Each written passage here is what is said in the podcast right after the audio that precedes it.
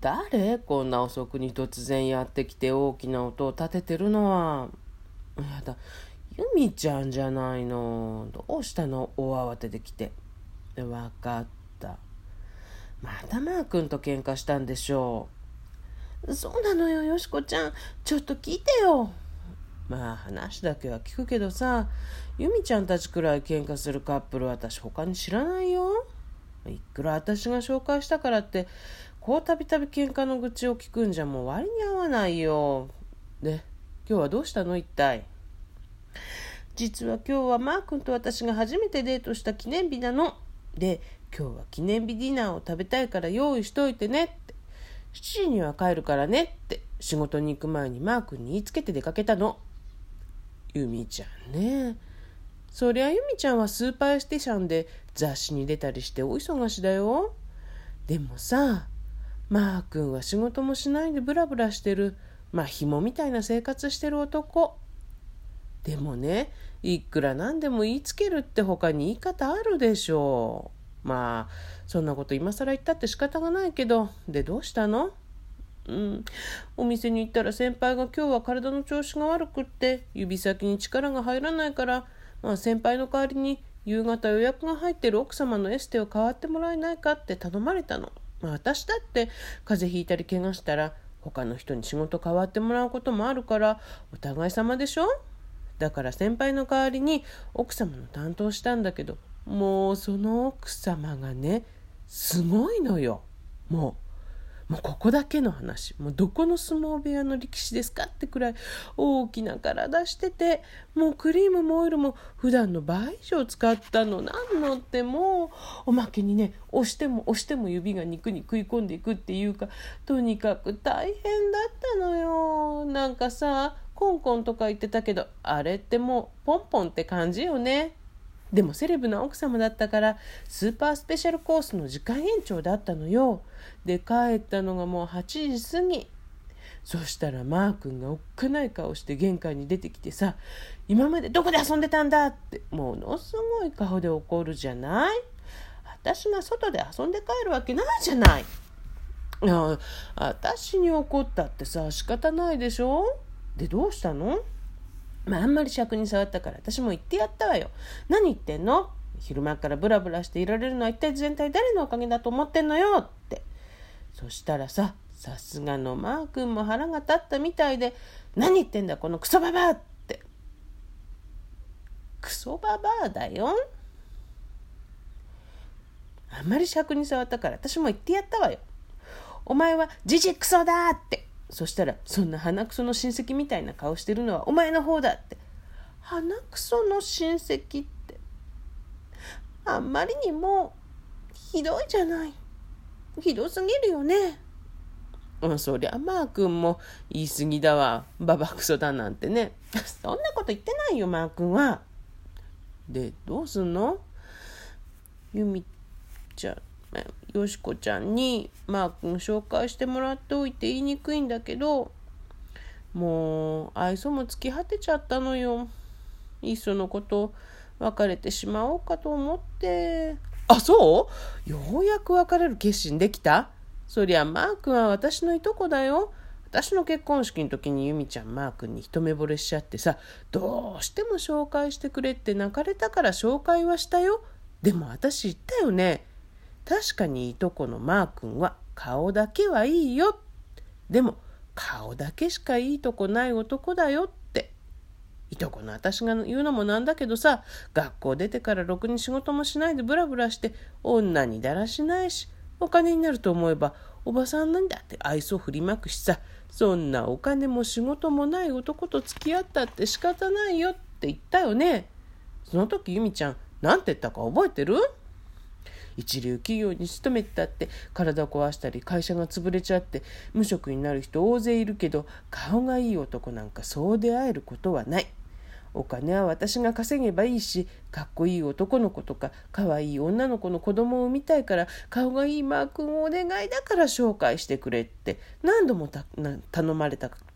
私紹介したのよ。でもさ、まあいいわ。ユミちゃんようやく目が覚めたってことでよかったよ。別れちゃえば、私みたいにさ、こうスパッと別れちゃえば。そういえばこの前クラブに行った時マー君に会ったわよ。なんだか隣に知らない若い女の子がいてさ、一杯うぐらせてとかなんとか言って、あれさ、口説いてたんじゃないの。いいわよ、自分で稼いだお金で飲みに行くなら。でもさ、ユミちゃんが稼いだお金で遊んでんでしょ。で、ユミちゃんのお金でおごるって何よそれ一体。ユミちゃんが毎日一生懸命働いてお愛想行ったりして稼いでるのにさ、家でブラブラしてるマー君が飲みに行って女の子とイチャイチャしているようじゃ困るじゃない。男のクズだよ。もう別れ別れ、もう別れちゃいなよ。暇な体なんですからね、マー君が。お金に困ってるわけじゃないし、たまにはクラブにだって行って憂さ晴らしたいことだってあるでしょ。それにキャバクラに行って何十万って一晩に使ったわけじゃないし、たった一杯相手にお酒をおごったからって。それにマー君はかっこいいから、周りの女の子たちがマー君のことをほっとくわけがないじゃない。マー君が嫌いでも女の子の方が寄ってくんだから仕方ないのよ。それを男のクズだなんて、いくらいとこでもよしこちゃん、そこまでに言われる筋合いはないわよ。なんなのよ一体。だから私はユミちゃんたちの話に口を挟むのは嫌なのよ。どうしようっていうの。もうよしこちゃんはじれったい。こっちの方がじれったいよ。どうすんの。私はね、マー君の気持ちが知りたいの。無理よそんなの。だってユミちゃんが3年付き合ってわからないのに、いくらいとこだからって私がわかるわけないじゃない。私の方が年下で若かったらいいんだけどね。私の方が4つも年上じゃない。いくら頑張ったってやっぱり若さには勝てっこないなって思うことあるじゃない。このまま年ばっかり取って気がついたら子供も産める年齢も過ぎて、そしたらマー君が違う若い女の子に子供ができたから別れたいなんて言い出して、悔しくてしがみついたら骨粗鬆症で骨なんかボロボロになって転んで骨折して入院とか。もうユミちゃんたらどうしてそういう暗い方に話を持ってくの。で、どうしろっていうの。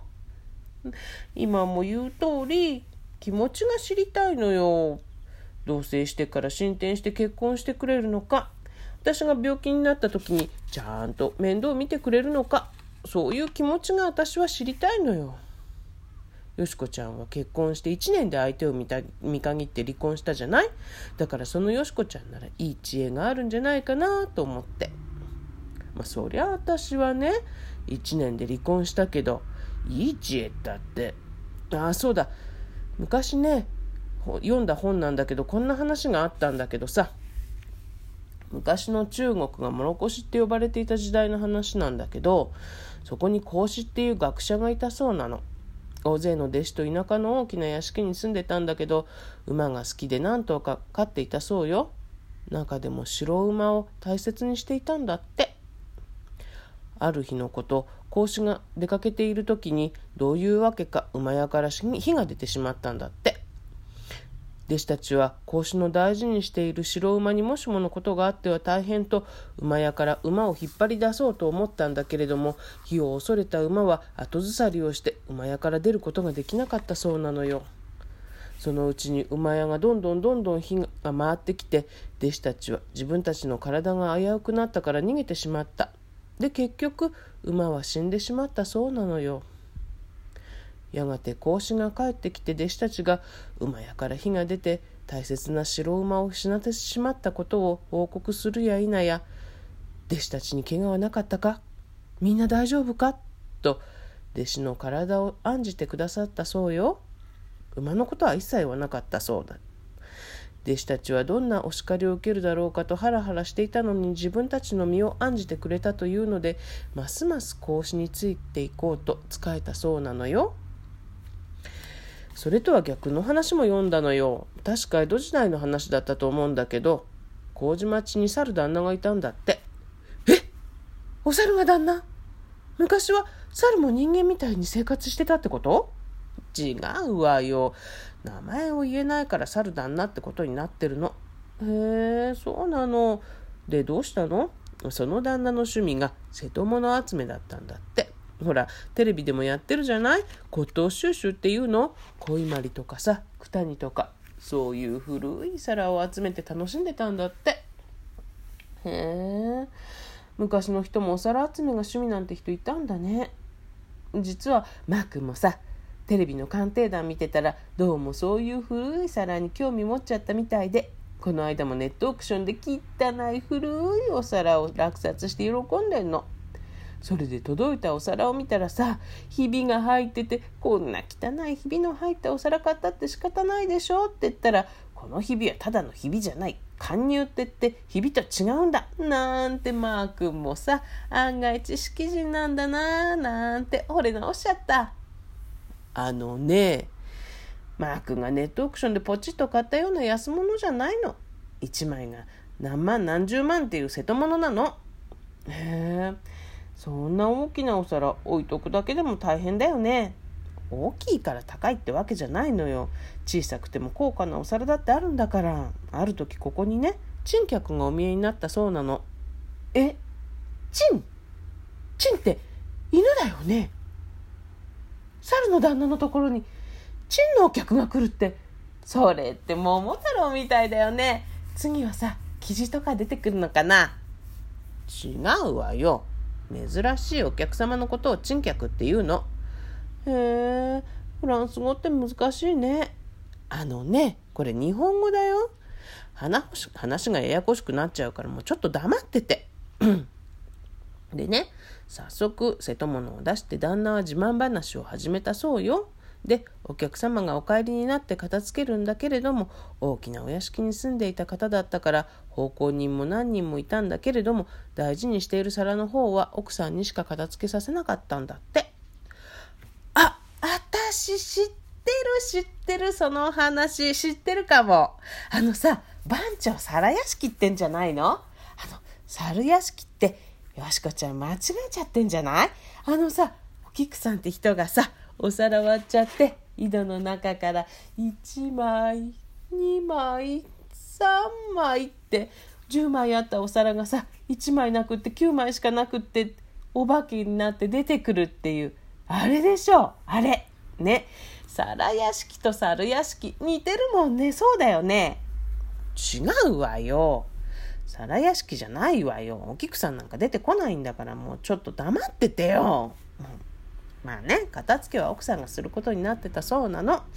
その日も2階にあるお皿を別の蔵に片付けようと階段を降りたところに、立ちくらみっていうの、めまいがして階段を踏み外して滑り落ちちゃったそうなのよ。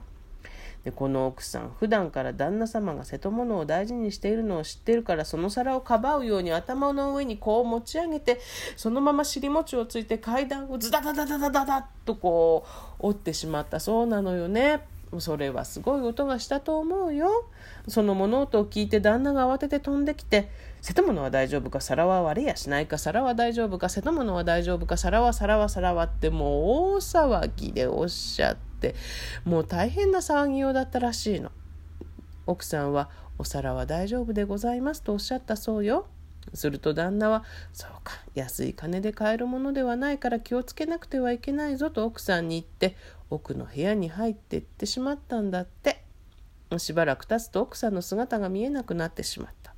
みんなで探していると、お仲人が見えて離縁をいただきたいとおっしゃったそうなの。どういうわけかって？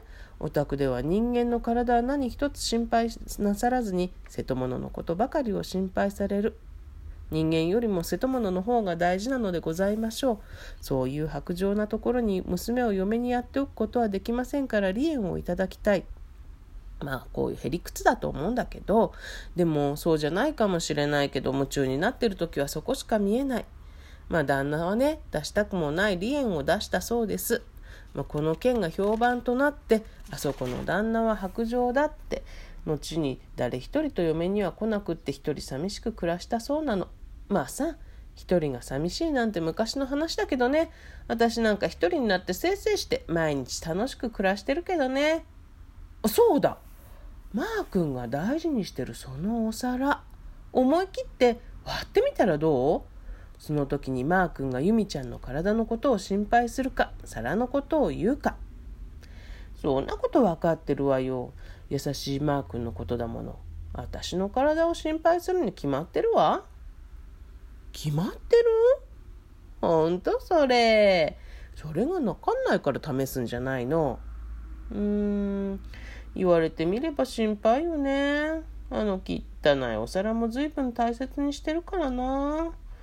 うまくもろこしになってくれればいいけど、間違って猿旦那になっちゃったらえらいことになるからな。よしこちゃん、お願いがあるんだけど、これからマー君のとこに行ってくれないかな。私がマー君に会ってどうすんの？これから私が帰ってきてマー君の大事なお皿を壊すから、お皿のことじゃなくて私の体を聞いてくれって言ってほしいのよ。それじゃ何にもなりゃしないじゃない。もうユミちゃんはマー君に未練があるからいけないのよ。もう私がこんなこと言える義理じゃないけどさ、ちょっと言わせてもらうね。もうユミちゃんはこれから家に帰ったらすぐにマー君に謝るの。一言でいいからごめんなさいって、もうこれだけでいいから。どんな男でも女が立ててやるようにしなくちゃダメよ。それとね、もう一度言うけど、男は顔じゃないのよ。ここだよ、ここ。普段からベラベラ喋ったり愛想ばっかり振り回してる男にろくな男はいないの。話かは別ですからね。裏にいるお兄さんたち別ですからね。で、謝っといて、料理でもするふりをして、マー君の大事にしてる皿を持ってつまずいたふりでもしてテーブルの角にぶつけて割っちゃいなよ。で、この時にマー君が皿のことを心配するか体のことを心配するか、もし皿のことをぐちぐち言うようだったら、マー君の気持ちはゼロ。ユミちゃんの体、指一本でも心配するようなら、マー君も大したもんだよ。私見直しちゃうね。まあさ、恋人同士でお互いの気持ちを試すっていうのは嫌かもしれないけれども、ユミちゃんのこれからのため、一生のことだと思って思い切ってやってごらんよ。そうだよね。私の一生のことだもんね。じゃあ顔上げてじゃあ思い切ってやってみようかな。そうよ、やってごらんよ。この後のことはね、私がまた相談に乗るからさ。私はいつでもゆみちゃんの味方だからね。どんな話になってもちゃんと話を聞くから、思い切ってやってみなよ。じゃあ思い切ってやってみる。よしこちゃん、いろいろありがとね。また相談に乗ってね。ただいま。やだ、マー君、何？おっかない顔して。まだマー君、怒ってるの？怒ってるんでしょ、マー君。怒っちゃいないけどさ、お前ぐらいわがままなんなないよ。俺とお前の仲じゃないか。一緒に住んでたらさ、そりゃいろいろあるよ。それを何かあるとパーッと外に飛び出しちゃって、長いこと帰ってこないんじゃもうしょうがないよ。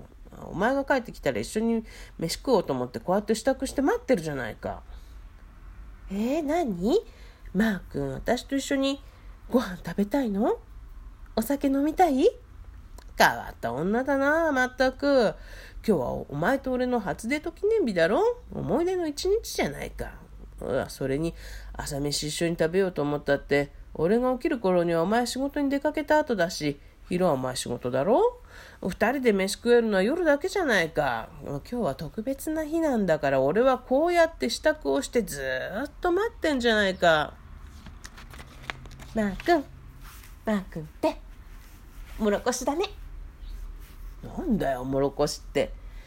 よしこちゃん、さすが頭がいいね。よしこちゃん、大したもんだよ。じゃあ次は瀬戸物の方にかかろ。おい、どこ行くんだよ。その棚にはお前のものなんか何にもないんだから。おい、その取り出した箱、その中身は俺の大事な皿がねえゆみちゃん、それ大事な皿なんだからさ。ねえゆみちゃんね、大事な皿なんだから、そーっとね、ゆみちゃん、そーっとこっちに渡してね。渡せって言ってんだろ、こら。だから男なんか油断できないもんね。今おもろこしだと思ったらもう猿旦那になっちゃったよ。お前ねえユミちゃん、そんなとこ危ないからそんな格好しないでねえ、あユミちゃん、あ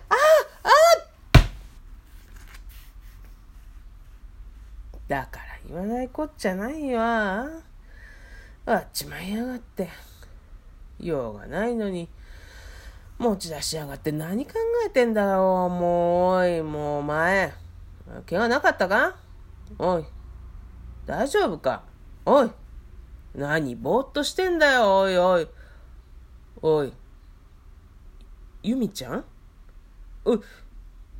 大丈夫ユミちゃん、指は怪我してない、体どこも怪我してない、どこか痛いとこない、ユミちゃん大丈夫って聞いてるじゃないかユミちゃん。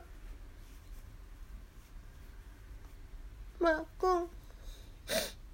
くんありがとう。よしこちゃん、私が心配することなんかちっともなかったよ。まーくん、私まーくんのこと超好き。まーくん、そんなに私のこと心配してくれてありがとう。当たり前じゃないか。お前に怪我でもされてみろ。明日から遊んでて酒が飲めねえや。